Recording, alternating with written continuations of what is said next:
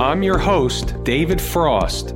This is my strategic forecast where you get common sense market analysis.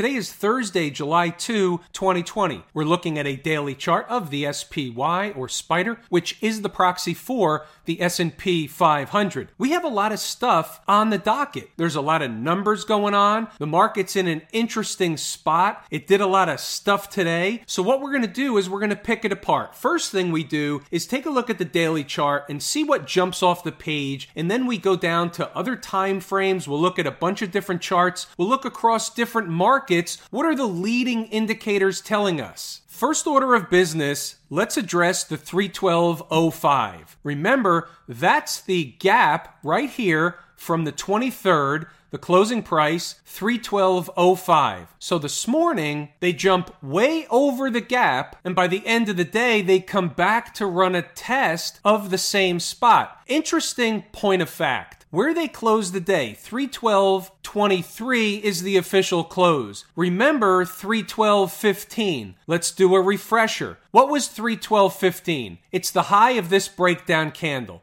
We're going to get more into this and go over to the futures chart and take a look over there because there's some interesting stuff going on as well. Now, my focus lately hasn't been on the 312.15 mainly because they traded above it back and forth. After they go back and forth a number of times in and around a specific number, it kind of loses its luster somewhat. Not to say it's not still important, and in this case, it probably is. In this case, we had the gap that was at 312.05 just a few pennies away. So it didn't really matter. It's really the same spot. It's always a give or take a few pennies when you're talking about the SPY that's over $300 a share. Let's discuss something else. Where's the high today? The high comes in at 315.70. Why is that important? What does that signify? Well, it's quite simple. You see these pivots up here? Well, the highest one happens to be 315.64. They spike it through by a few pennies and then fail at that same number. Now, at the time, you don't know if a failure is going to be just eating time off the clock going sideways or if a failure is going to be coming all the way back down. In fact, eating time off the clock sideways is not a failure, it's just resistance for the time being. The reason that that's resistance for the time being because it happens to be an important gateway. It's an on-ramp to get to the next gap. Doesn't mean they do it all in one day, doesn't mean they do it all in one shot, all in one hour, whatever. It just means it's the gateway as long as they're above, beginning to close hourly above, and then daily above that 315.64. That's why it's important because it's a gateway. Why is it a gateway? It's very simple. It's not a gateway because I said so. It's a gateway because the market said so. So here it is. The market makes a low, and this is our infamous last Monday low, but now it's like three Mondays ago. And here's the point it runs up to a specific spot. Where that spot is, the market decides. So the market decided in this case 315.64. And that was it. That's the high pivot. So what does that tell you? It tells you that the market decided that that spot is important. So all we're doing is adhering to what the market told us. Just as a point of interest, here's a 933 post this morning from Inside the Numbers, and you can see 315.50, give or take, so I'm rounding here, is resistance and where they're likely headed. That was obviously before they got there. We'll talk more about that when we really get into the numbers up there, inside the numbers, and some other stuff. The other thing that I want to reinforce is that they closed above the gap. That's bullish on its face. It's the duck until otherwise proven by the market. So they closed above the gap. That's bullish. Not by all that much, but it's still bullish. Let's switch over to the S&P E-mini futures contract. I think there's some important things going on here. Some stuff that's kind of one of those maybe aha moments, head scratcher saying, "Oh, okay, I see this now." Doesn't always work like this, but when it does, you have to take note. Last night we talked about a nearby breakdown candle high. We talked about two of them. We talked about the big one here that was from the 11th of June. And then we talked about the nearer one that's from the 24th of June. The high is 3128.50. So let's go over what happened today in the futures. So the high today was all the way up at 3156.50. Now, we'll call this one a tweener for the moment. So what they did was really the same thing we just discussed in the SPY chart, but here it is. Here's a high pivot. They went up to test the high pivot and they failed at the high pivot. What was above that was this breakdown candle high at 3177.75. So they really came in between this high, this pivot was the tweener, and then the high of the breakdown candle that we focused on, the farther one back from the 11th. But here's the thing look where they closed the day. They never closed above the high of this breakdown candle here. Remember that high comes in at 31.28.50. Now, here's something interesting. We just looked at the 415 close. Here's a one minute chart, and you can see the high of the one minute chart at 1615, which is 415, was in fact 31.30. Now, check this out. Here's a one minute chart. And you can see in the last minute of the day, right? This is the 1615 or 415 candle. The high was 31.30. Daily chart closing price listed 31.25.75. You want to see some shenanigans? You kind of already saw it on the 1 minute chart. Here's a 15 minute chart 31.28.50. What time is that? Let's roll this over and let's just double check. Closing price 16.15. Hourly chart 31.28.50. Same time 16.15. Back to the daily chart. Important number 31, 28, 50. Any accidents or coincidences? I think not. When you're talking about numbers to pennies or ticks and the market closes at a certain place, it's doing that for a reason. It's telling you that that number has some relevancy. It has some reason to be important to the market.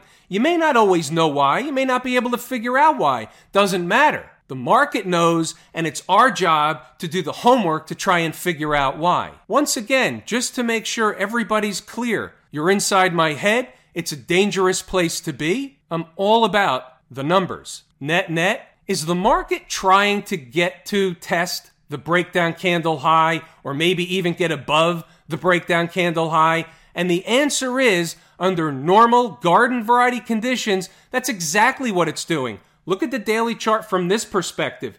It's above all the moving averages. Technically speaking, it's in an uptrend. The trend is your friend until the very end. Also, this one's pretty simple. What's our line in the sand? Getting back below the gap, certainly below 312.15, even if that is or isn't important, it's close enough to the gap. So we know that if we're getting below the gap, closing hourly below the gap, 312.05, daily below, then it's starting to look like a failure. Don't forget, and it's easier to see this on the futures chart, but it's the same thing in the SPY. We just have the big gap. So when you look at this and you say, well, until and unless they get above this breakdown candle high, this is a bearish pattern anyway. But what we also know is that markets love to go back and test the highs of breakdown candles and run down to test the lows of break up candles. They do it on all the charts, all the markets. It doesn't really matter. They don't do it all the time, but when they are doing it, we know a couple of things. If they get above a breakdown candle high, that's bullish.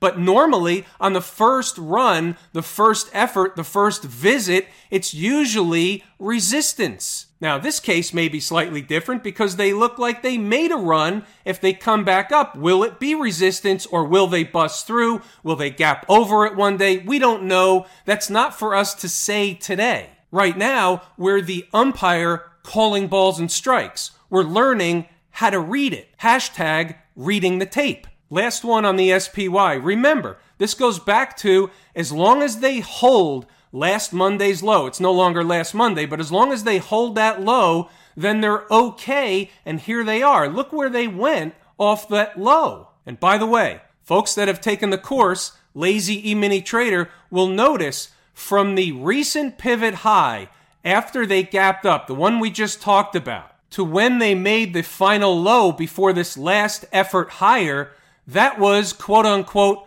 on time. That's taught in the course.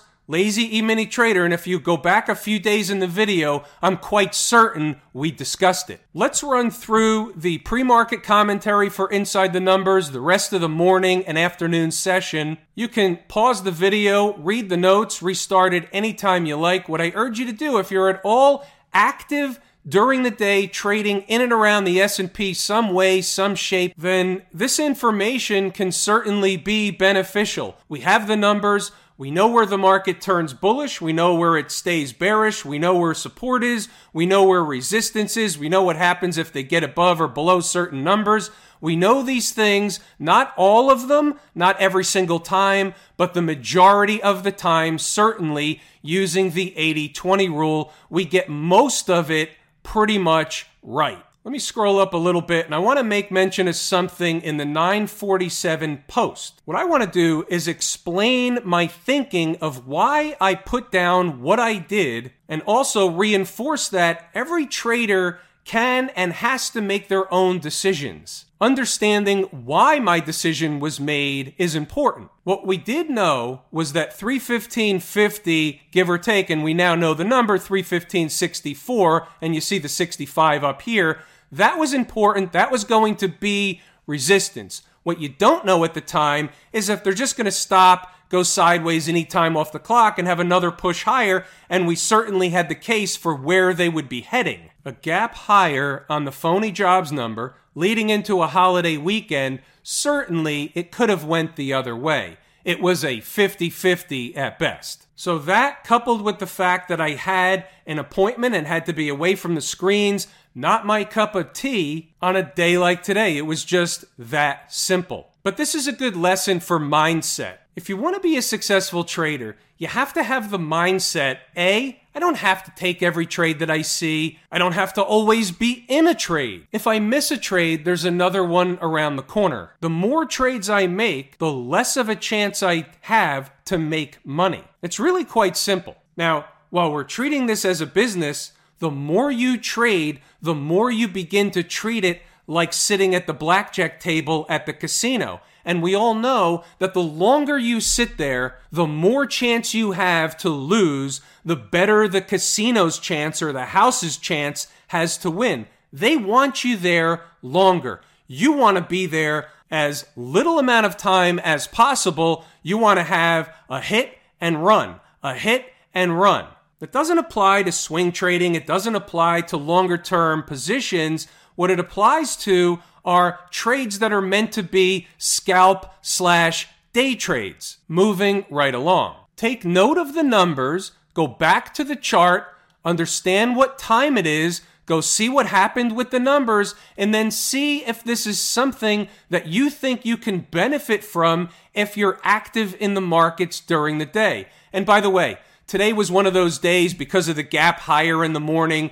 Nothing was on the stocks on the move list except one trade. It never got to the number. Late in the day, it came close, but it never got to the number, and therefore there was nothing going on for stocks on the move. When you get these gap and goes or gap hires, what happens is nothing tends to get to a support area and on a day when the market is gapping up, the harder trade is trying to short a stock into a gap up. What's going on over in Camp IWM? Well, here's an interesting one. We just spent a lot of time focused on the gap in the SPY and how they closed above it. Well, look what happened here in the IWM. Here's the gap at 143, and they closed the day at 142.40. So let's go over what happened over the last few days. Here's the gap and they closed the gap here on the 30th. Closing price 143.18. The next day they close below the gap. The next day, which is today, they close below the gap. And so the IWM really leaves us no choice but to be in the bearish camp up until the point in which they can get back above the gap. It's not that far away. Can happen by 9:30 and 2 seconds on Monday. Meanwhile, we should reiterate the market is closed on Friday, July 3rd. That's tomorrow. We've got the 4th of July Independence Day holiday weekend, three day weekend. See you Monday. Go have some fun. Put the market aside for a few days. What about the weekly chart? Here's something that we need to be aware of. It's an awareness. You have a series of moving averages above. You have a convergence of the 200 and the 50, and then you have a 100 period that comes in slightly below what? The breakdown candle high. Now, I'm not saying the IWM is going to get all the way up to the breakdown candle high, but who am I to say that it can't or won't? This is a weekly chart. A lot can happen in a couple of weeks. A lot can happen in one week. Also, we know that the moving averages that are above price will be and generally are magnetic, meaning they draw price into them. There's certainly resistance. And by the way, that high over there, that breakdown candle high above 150, I'm not saying we're going there anytime soon. I'm just using it as an example. On one hand, it's a bearish pattern to have this huge breakdown candle high and then start trading sideways in a bearish, flaggish, wedgish thing going on.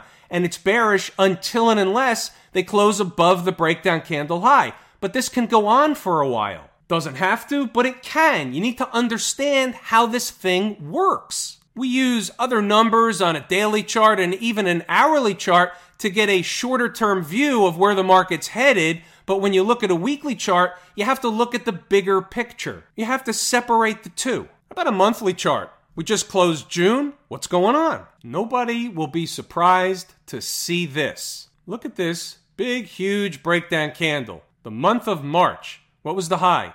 154.20. What was the high in the month of June? 153.39. It's pretty close. When you see something like that, you have no other choice but to say, after you see this over and over and over again, you have no other choice to say, all right, that's definitely resistance. While it's up there, you're not looking at a monthly chart. While price is up there, it doesn't feel like it's going to be resistance. I get that. That's where this comes in. When it generally feels really, really right, it's probably wrong. And the flip side, when it feels really, really wrong, it's probably right. It's just pretty neat to see all that stuff, isn't it? By the way, the SPY monthly chart has a different look because the IWM was ahead of the SPY. If you remember, it was making a lower high, the SPY was making a higher high.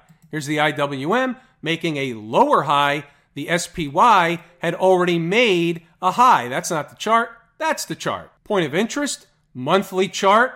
This is in an uptrend. The market will turn down. There will be another corrective phase. We know that. But you have to take the market at face value. Now, this is a monthly chart, so a lot happens intra month. A trend will change intra month, and you wait till the end of the month to see if the trend changed. And then, oh, by the way, over the last four weeks, while the market was getting crushed, the trend changed. So you don't use the monthly chart for near term stuff. But when you look at this and you say, what's the long term trend of the S&P 500? It's still up, even with the March crash. Look at that snapback, the V bottom, the V recovery that you heard on TV, all that stuff. Well, guess what? Really, when you look at the monthly chart, not a lot happened. Another awareness, we look at a weekly chart. By the way, I know I jumped backwards, but this is worth it. I think we did this last night or maybe the night before as well, but you can't help but notice the fact that look, this is above the 50 period moving average, which is the highest average. So it's above all of them. And what are you doing? You're just going back and forth. This is building energy. Doesn't feel like it from day to day, but it's just going back and forth, back and forth, building energy to do what? Go higher until it fails. Remember this. This is why this is the line in the sand. If that gives way, then that scenario changes. But right now, that's the duck. That's the scenario that's on the table until they knock it off. That's the way the market works, whether you or me or anybody else likes it or not. That's the way we have to play umpire. Could I find something closer on a daily or an hourly chart to say, hey, something changed? Of course.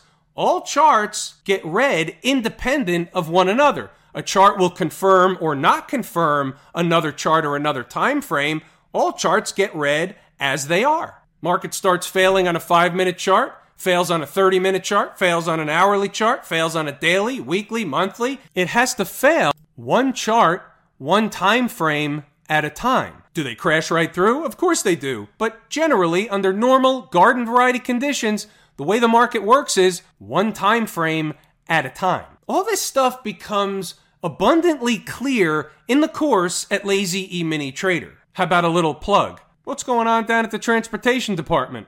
Well, they weren't really what we would call robust today. It was really just an inside day to yesterday. Never busted through the highs, never scared the highs, never even gave the highs a phone call. Or I suppose these days it's a text message. Nobody calls anymore. Here's a piece of advice take it for what it's worth. If you care about somebody, don't text them for their birthday. Pick up the phone and call them. Do we get any new information from the transports today? Not really. We know the story. Until and unless they can bust through this high 95.23 and change, no dice. Weekly chart, breakdown candle high. Until and unless they get above this breakdown candle high and these moving averages, no dice. What's above? Another breakdown candle high. Look at the transports in relation to some of the other charts we looked at. What do we call this one? The canary in the coal mine. For a reason. Doesn't mean this is going to collapse tomorrow. We can certainly trade higher into those moving averages, and if the other markets are going up, so are the transports. But in reality, this is weak. This is telling you something. There's another correction coming. Of course there is. From where is the important thing? Time is more important than price. What about the folks out in Silicon Valley? Q to the third power. There we are again, getting a little bit far away from home base. But look at the uptrend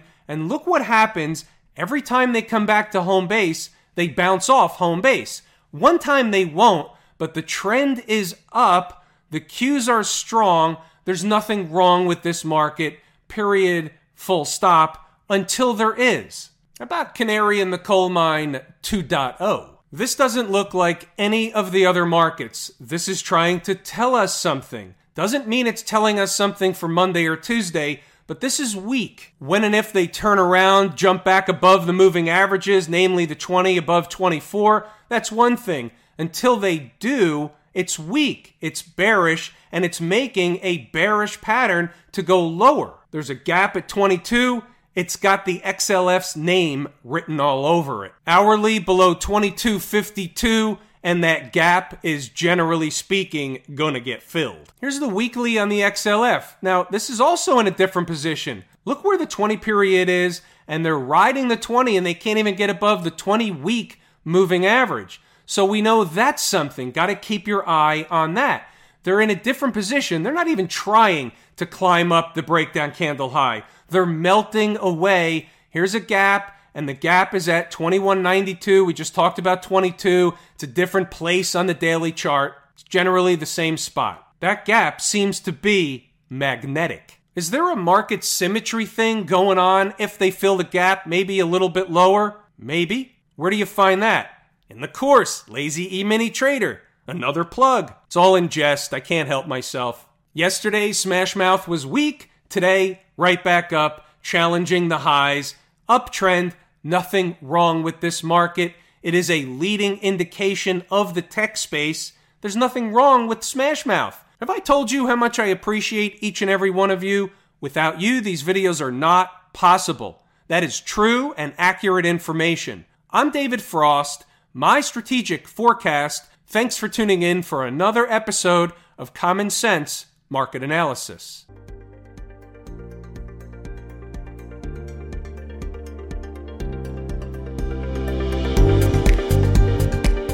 My Strategic Forecast is hosted by David Frost. Subscribe, rate, and review on your favorite podcast app, and please visit mystrategicforecast.com for more information. My Strategic Forecast is common sense market analysis.